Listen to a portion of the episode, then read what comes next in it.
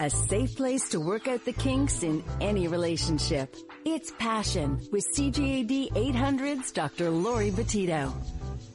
Sex in the news for the rest of the show. And if you have questions, you can send them in throughout the show. That's fine. And if you want to comment, 514-800. So how do you feel about this? 2 years after a human rights complaint, a chain of water parks in Quebec and Ontario has quietly changed its rules. Well, not so quietly since we're all talking about it, about acceptable swimwear. So we're talking about the Calypso water parks.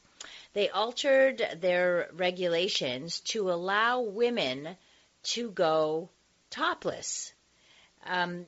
So that basically they wanted to treat men and women the same. Their dress code now states bathers of all genders are required to wear an appropriate swimsuit bottom. So you're not allowed to wear thongs or transparent clothing, and they reserve the right to determine what is appropriate. But going topless is just fine. The parks do allow bikinis and hijabs in all pools and rides, but not on the water slide. So what do you think about that? I mean, in 1996, Ontario's Court of Appeal did rule that women were allowed to be topless in public because community standards did not consider breasts to be obscene. So there is a law. You can absolutely walk around. If a guy in any place that a guy can walk around shirtless, a woman can walk around shirtless in any public place, whether it's a park or wherever, at least in Ontario. I'm not sure what it is here, but now in this water park, women can go topless. I don't know how I feel about that, to tell you the truth. I mean, I'm okay with equal opportunity, equal rights. I just don't know how family, like, of course, there'll have to be discussions. You're bringing your kids there, and it's really about desexualizing breasts in a way. But how do you combat the fact that in our society we sexualize the breasts, right? So we're going to have a lot of discussions around that.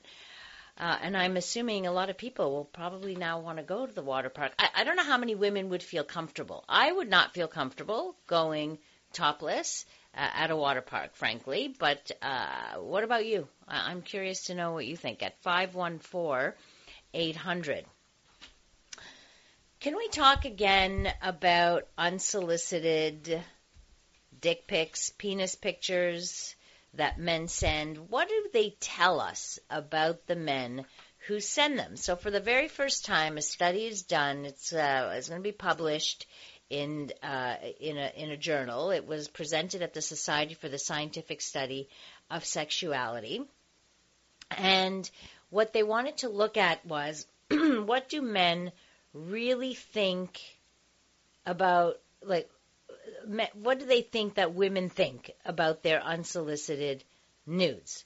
So the research found that men who send women unsolicited photos, in other words, the women did not ask for them, of their penises, are bigger narcissists than those who don't. So narcissists basically are people with big egos, they could be any gender, by the way, who are very self-centered, take a lot of excessive interest in themselves, sometimes in a grandiose kind of way. So in this research, 1,000 straight men between the ages of 16 to 75 were evaluated or measured on levels of narcissism, exhibitionism, sexism, and endorsement of sexual behaviors. 48% of these 1,000 men reported having sent an unsolicited dick pic. Of course, almost half of millennial women report having received them, just want to say. So why are men, or at least men who appear to be narcissists, sending these pictures of their genitals to women who never asked for them? And what they found was that these men who send these unsolicited photos of their penises do not see it as any form of sexual harassment. One guy says, for me, dick pics are the ultimate sign of confidence. It's important to let a girl know exactly how ready I would be in a situation where she would need me to be naked. So there's a common belief out there that men, at least straight men, send these pictures of their penises to assert power or control, or that they just want to be crude, or that it's a display of hatred for women in general, etc., etc. But it apparently not so. To these men, it's like saying, I'm really into you, but really they're really into themselves is what it is. So they didn't find that it had anything really to do with power and control, but much more about, haha, look at me, I'm into you, and do you want this? And look how great I am, and et cetera, et cetera.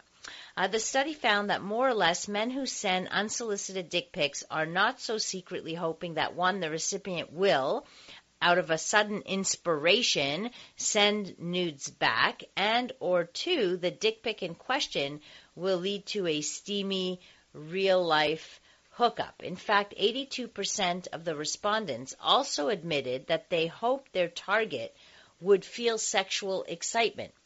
Does this excite you as a woman to receive a picture of a penis? These guys found that women would find it titillating, and that the recipient would feel valued and attractive. Does that make any sense? But it does really say something about the narcissistic tendencies, right, in terms of that thinking. It's like unable to understand why anyone wouldn't want to see a snapshot of their imposing member. Really? So they also discovered in this study that these men display higher levels of sexism, both of the overly hostile negative variety as well as the benevolent kind, in other words, woman on a pedestal kind. The study also found that men who send women unsolicited photos of their phallus are no more sexual, no more oversexed than those who choose not to. Little caveat here. This article says dick pics aren't always so bad. Some women enjoy receiving them. My question to you is, do you enjoy them? Do you not enjoy them? How do you feel when you get one that is unsolicited? So the women who express liking receiving them really are, they're not explicitly asking for it, but it becomes an outcome of intimate back and forth. So they're having intimate, erotic conversations, and in that context, it's kind of an implicit, not a request, but it's part of that sensual or sexual talk. So for some, yes, they do enjoy that in that situation. Also, unsolicited dick pic sending is more of a common practice in gay and bisexual men's sexual subculture. A study found that 83% of gay men have sent a dick pic on a dating app. And I have talked to gay men about this in the past, and they do talk about this, that this is kind of, on these dating apps, this is standard procedure. Like you get them, these gay men get them all the time. So, but in the straight world, these unsolicited dick pics, not so great. And also, the level of narcissism is in the straight men, although they haven't studied personalities in the gay population for that very specific reason. Apparently, people are wearing jewelry made from their dead loved one's teeth, hair, and bones in an attempt to memorialize their relatives and close family members and even their pets who have passed away. So there are a couple of people out there who have made this their life's work, basically, who specialize in making jewelry out of these things. If you look online, you'll see pictures like rings and necklaces and earrings made of people's teeth, molars, like all kinds. Instead of like a gemstone, you know, stick a molar in there. How would you like? Would you want to wear something like that? I don't know. To me, this is does not sound like the best idea. But there are several that are mentioned in this article. There's another one who collects not only teeth, but either of a human or an animal, but things like hair, fur, bones, and she turns them into works of art for her customers as well. Another one even uses breast milk, ashes, pet's teeth, fingerprints, umbilical cords, and even blood to make these DNA keepsake jewelry, basically. Does this gross you out, or does this appeal to you? Coming up, we'll talk about not relationships, but situationships. What is the difference? First, let's check in with our CJAD 800 newsroom. A safe place to work out the kinks in any relationship. It's Passion with CJAD 800's Dr. Lori Batito. Sex in the news for the rest of the show. And if you have questions, you can send them in throughout the show. That's fine. And if you want to comment, 514-800. So how do you feel about this? 2 years after a human rights complaint, a chain of water parks in Quebec and Ontario has quietly changed its rules. Well, not so quietly since we're all talking about it, about acceptable swimwear. So we're talking about the Calypso water parks. They altered their regulations to allow women to go topless, so that basically they wanted to treat men and women the same. Their dress code now states bathers of all genders are required to wear an appropriate swimsuit bottom. So you're not allowed to wear thongs or transparent clothing. And they reserve the right to determine what is appropriate. But going topless is just fine. The parks do allow bikinis and hijabs in all pools and rides, but not on the water slide. So what do you think about that? I mean, in 1996, Ontario's Court of Appeal did rule that women were allowed to be topless in public because community standards did not consider breasts to be obscene. So there is a law. You can absolutely walk around. If a guy in any place that a guy can walk around shirtless, a woman can walk around shirtless in any public place, whether it's a park or wherever, at least in Ontario. I'm not sure what it is here, but now in this water park, women can go topless. I don't know how I feel about that, to tell you the truth. I mean, I'm okay with equal opportunity, you know, equal rights. I just don't know how family, like, of course, there'll have to be discussions. You're bringing your kids there, and it's really about desexualizing breasts in a way. But how do you combat the fact that in our society we sexualize the breasts, right? So we're going to have a lot of discussions around that. And I'm assuming a lot of people will probably now want to go to the water park. I don't know how many women would feel comfortable. I would not feel comfortable going topless at a water park, frankly. But what about you? I'm curious to know what you think at 514-800. Can we talk again about unsolicited dick pics, penis pictures that men send? What do they tell us about the men who send them? So for the very first time, a study is done. It's going to be published in a journal. It was presented at the Society for the Scientific Study of Sexuality. And what they wanted to look at was what do men really think about, like, what do they think that women think about their unsolicited nudes?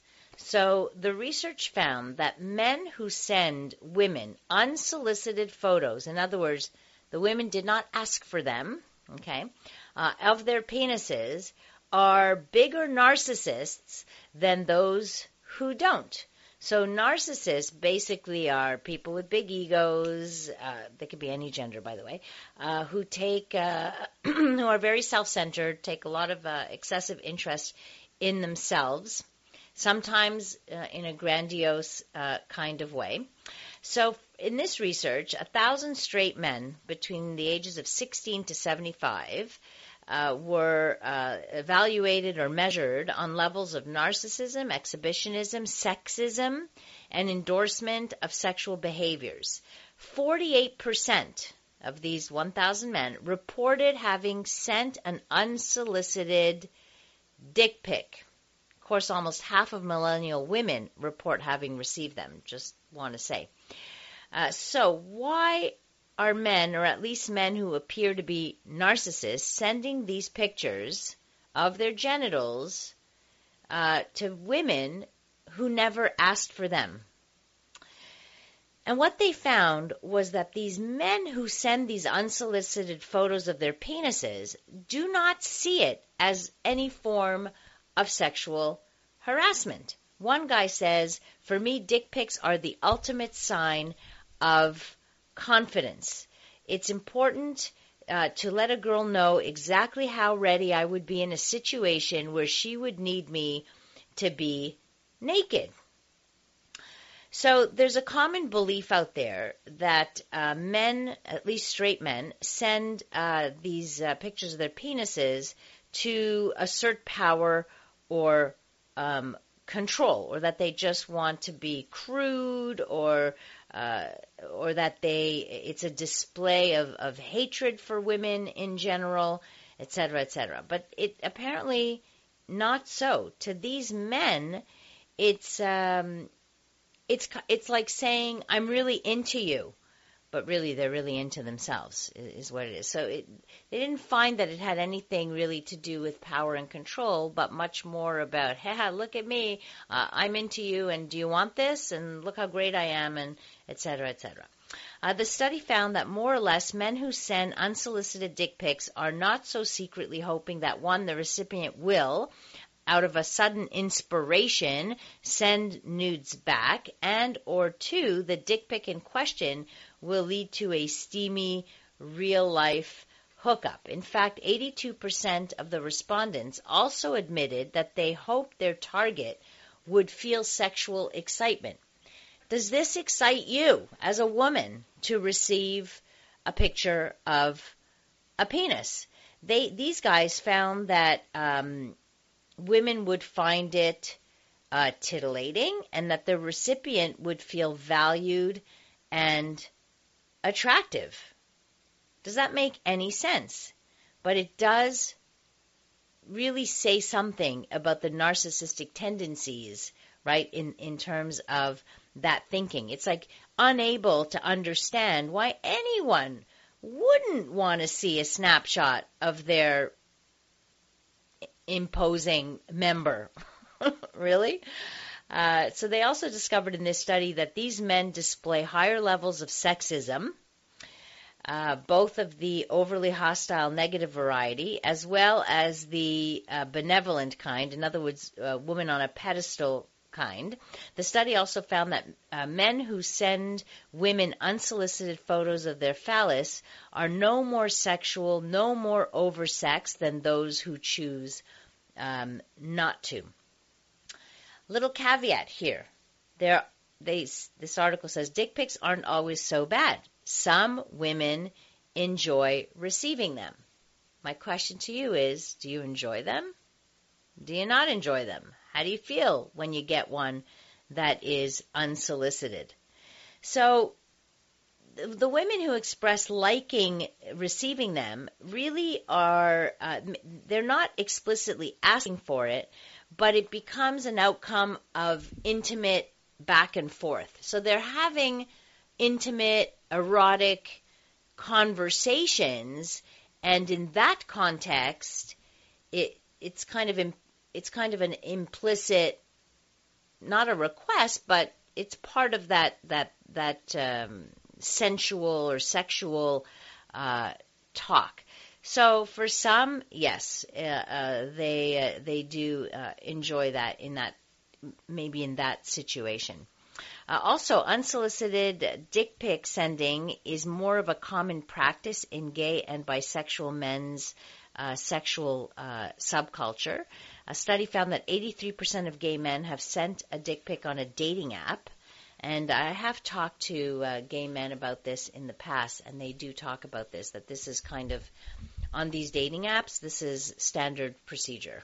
Like you get them, these gay men get them all the time. So, but in the straight world, these unsolicited dick pics not so great, and also the level of narcissism is in the straight men, although they haven't studied personalities in the gay population for that very specific reason. Apparently, people are wearing jewelry made from their dead loved one's teeth, hair, and bones in an attempt to memorialize their relatives and close family members and even their pets who have passed away.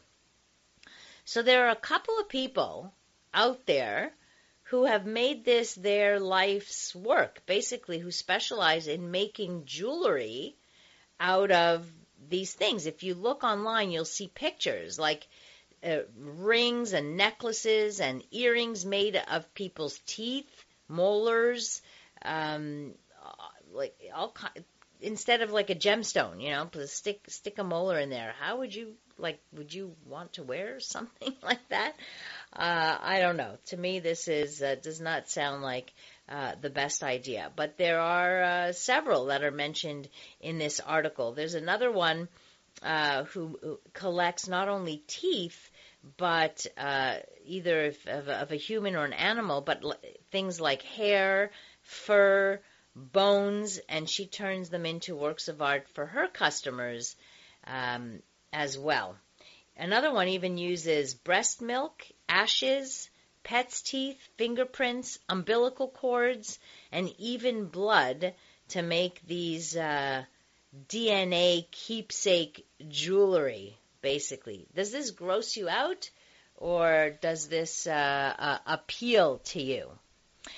Coming up, we'll talk about not relationships, but situationships. What is the difference? First, let's check in with our CJAD 800 newsroom.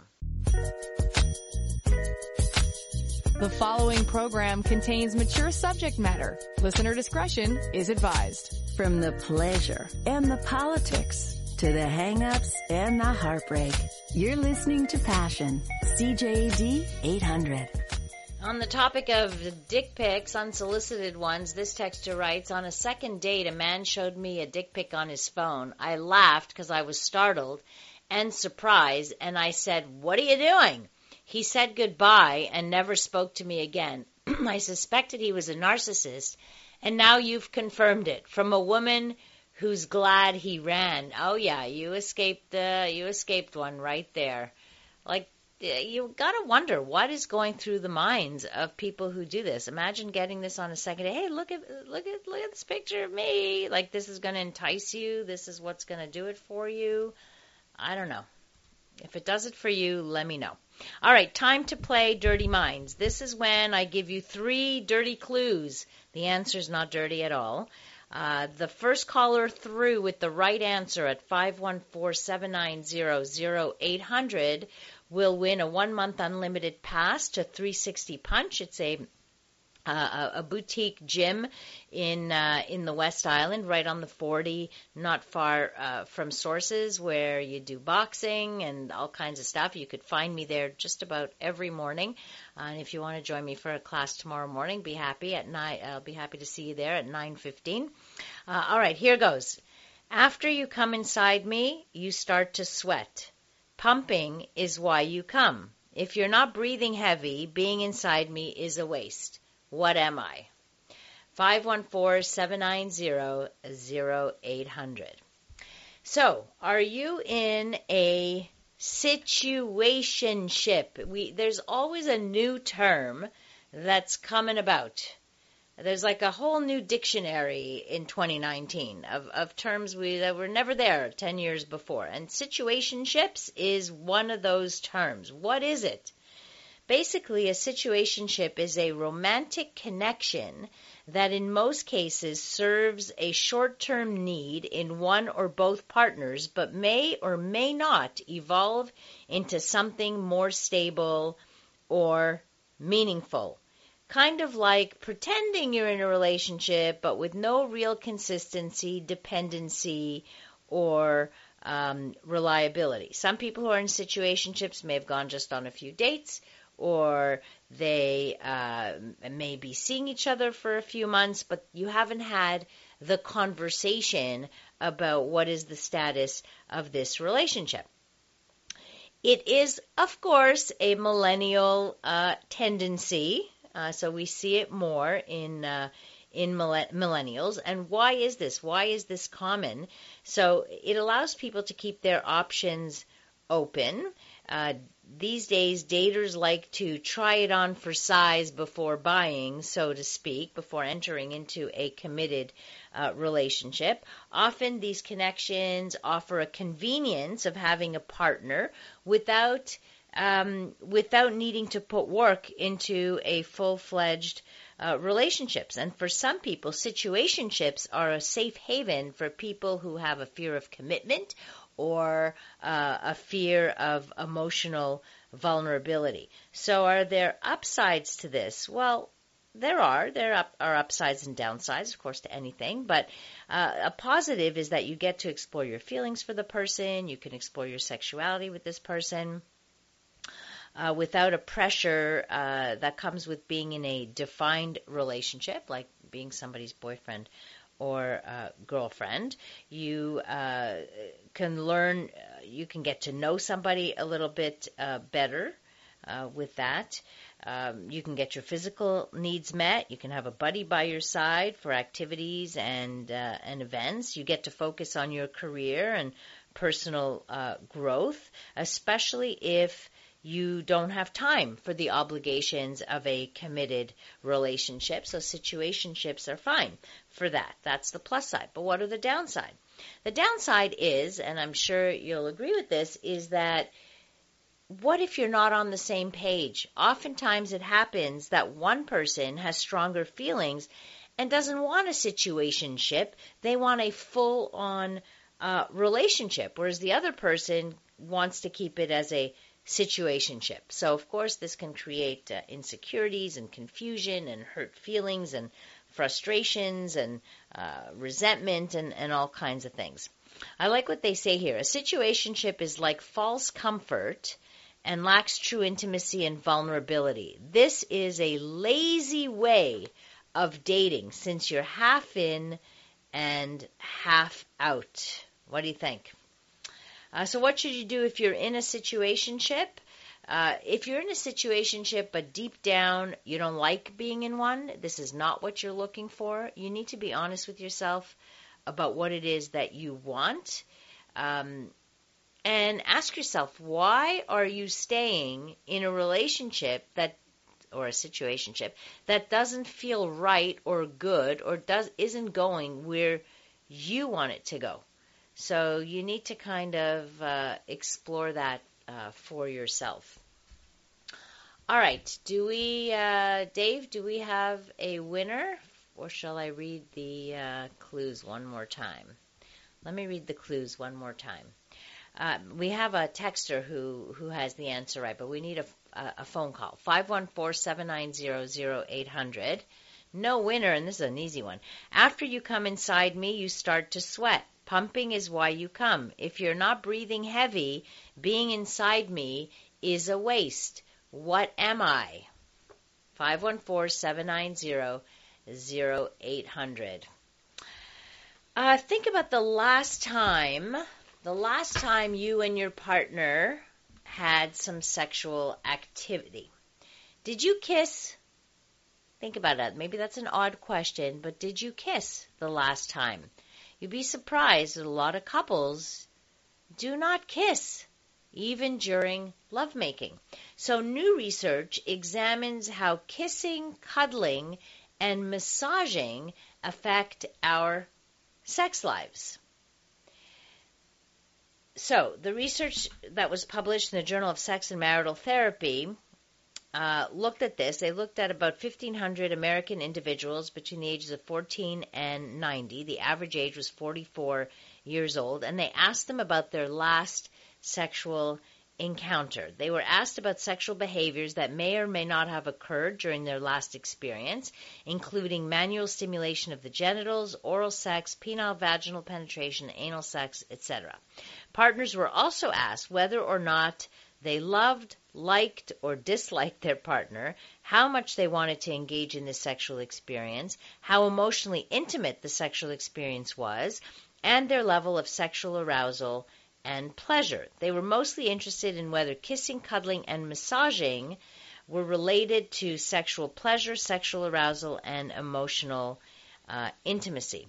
So the vast majority of the sample reported engaging in at least one of the three acts, so whether it was cuddling, kissing, or massaging.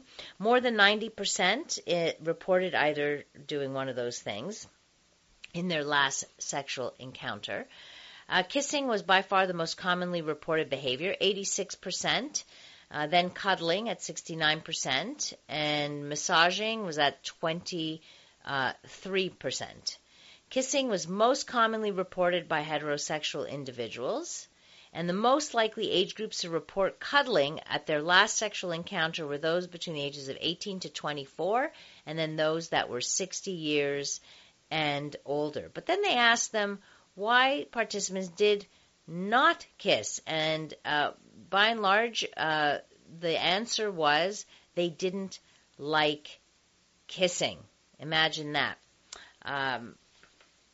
But I want to share a little bit the results, because the participants who did report kissing, cuddling, and massaging had different outcomes. I'm going to share those outcomes with you. Passion with Dr. Lori Batito on CJAD 800. All right, we have a winner, so let me give you the clues and the answer. After you come inside me, you start to sweat. Pumping is why you come. If you're not breathing heavy, being inside me is a waste. The answer is a gym or health club. Neil, congratulations. You've won yourself a 1-month unlimited pass to a health club, to the gym, 360 Punch. Hope to see you there.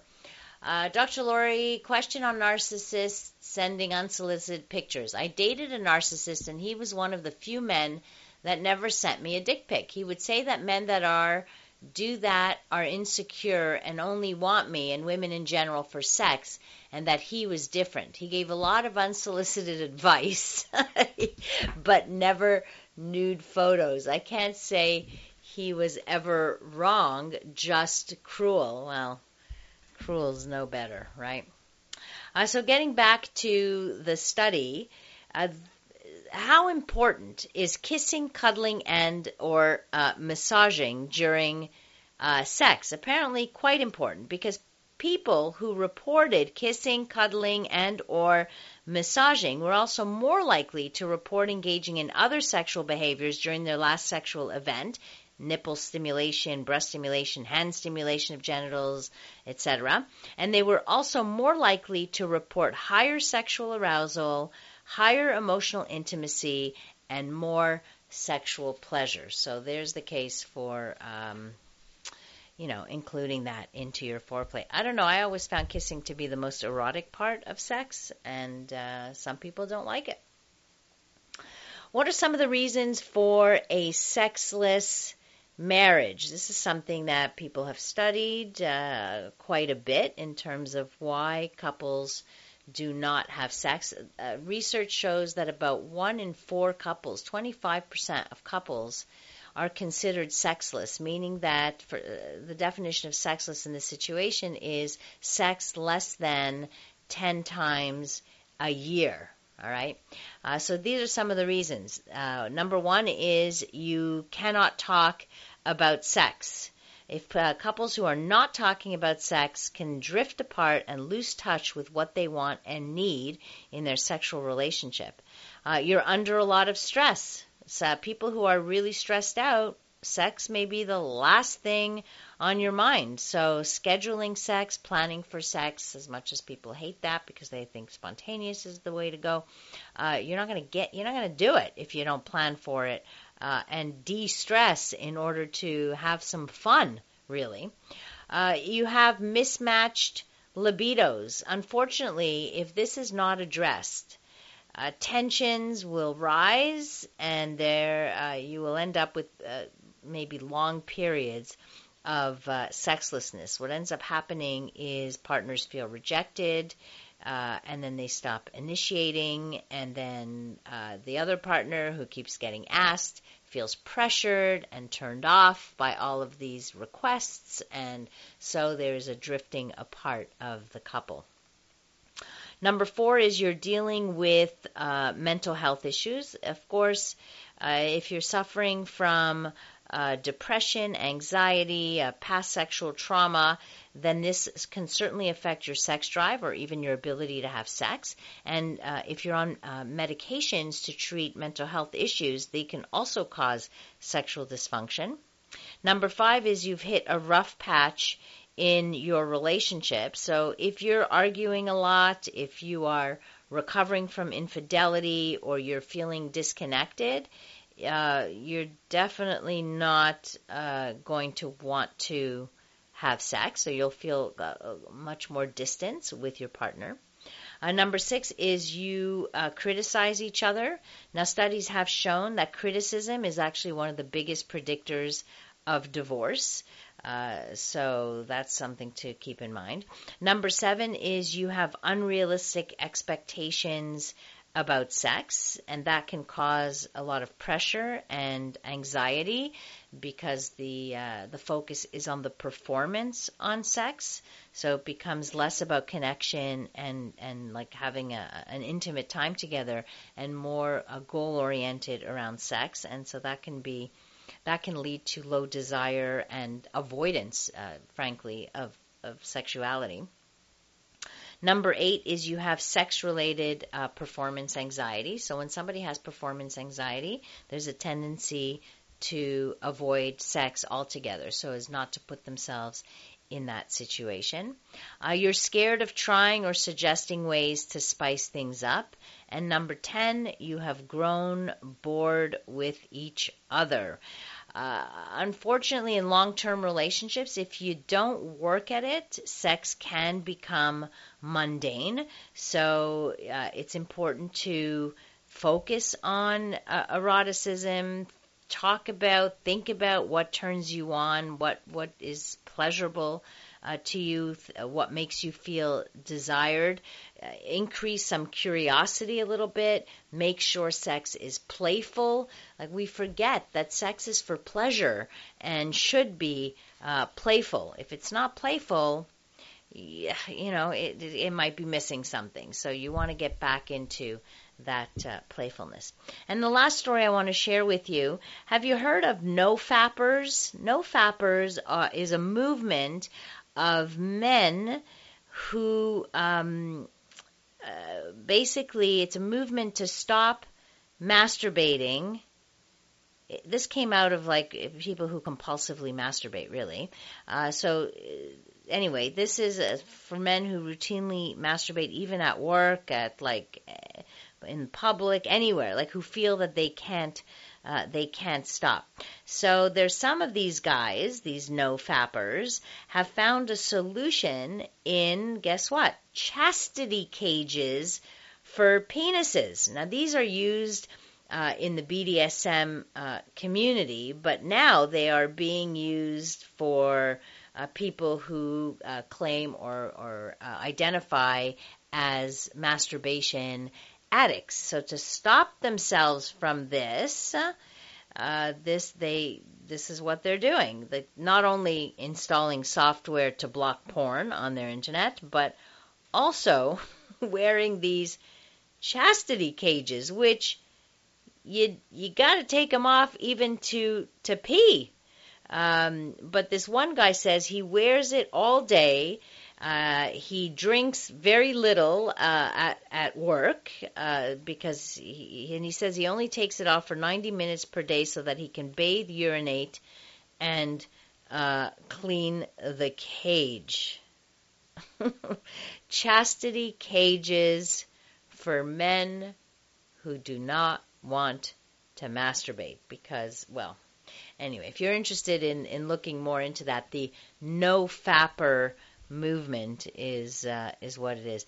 And then just one last little story I thought was really fun is these two people, 100 and 102, started dating a year ago and just got married. So this, here goes. It's never too late for love and passion, and then there's just no expiration date for that. I don't think we ever stop wanting to feel loved and wanting to feel desired and those romantic feelings. So 100 and 102 just got married, which I think is just a beautiful story. So I'll end on that beautiful note. How's that? Thank you so much for spending your evening with me. And for those of you who spent the week with me, thank you. Thanks to our technical producer, Dave Simon, tonight, our passion researcher, Linda DeLisi. You can connect with me on social media at Dr. Lori Batito, DrLori Betito, or go to my website at DrLori.com. Remember, you can send me your questions anytime. Just listen in at the beginning of every show, and I'll have those questions answered for you. So you can send those to me directly through the website. Coming up next here on CJD, you've got the CTV National News. Have a great rest of the evening, a fabulous weekend, and remember to live your life with passion.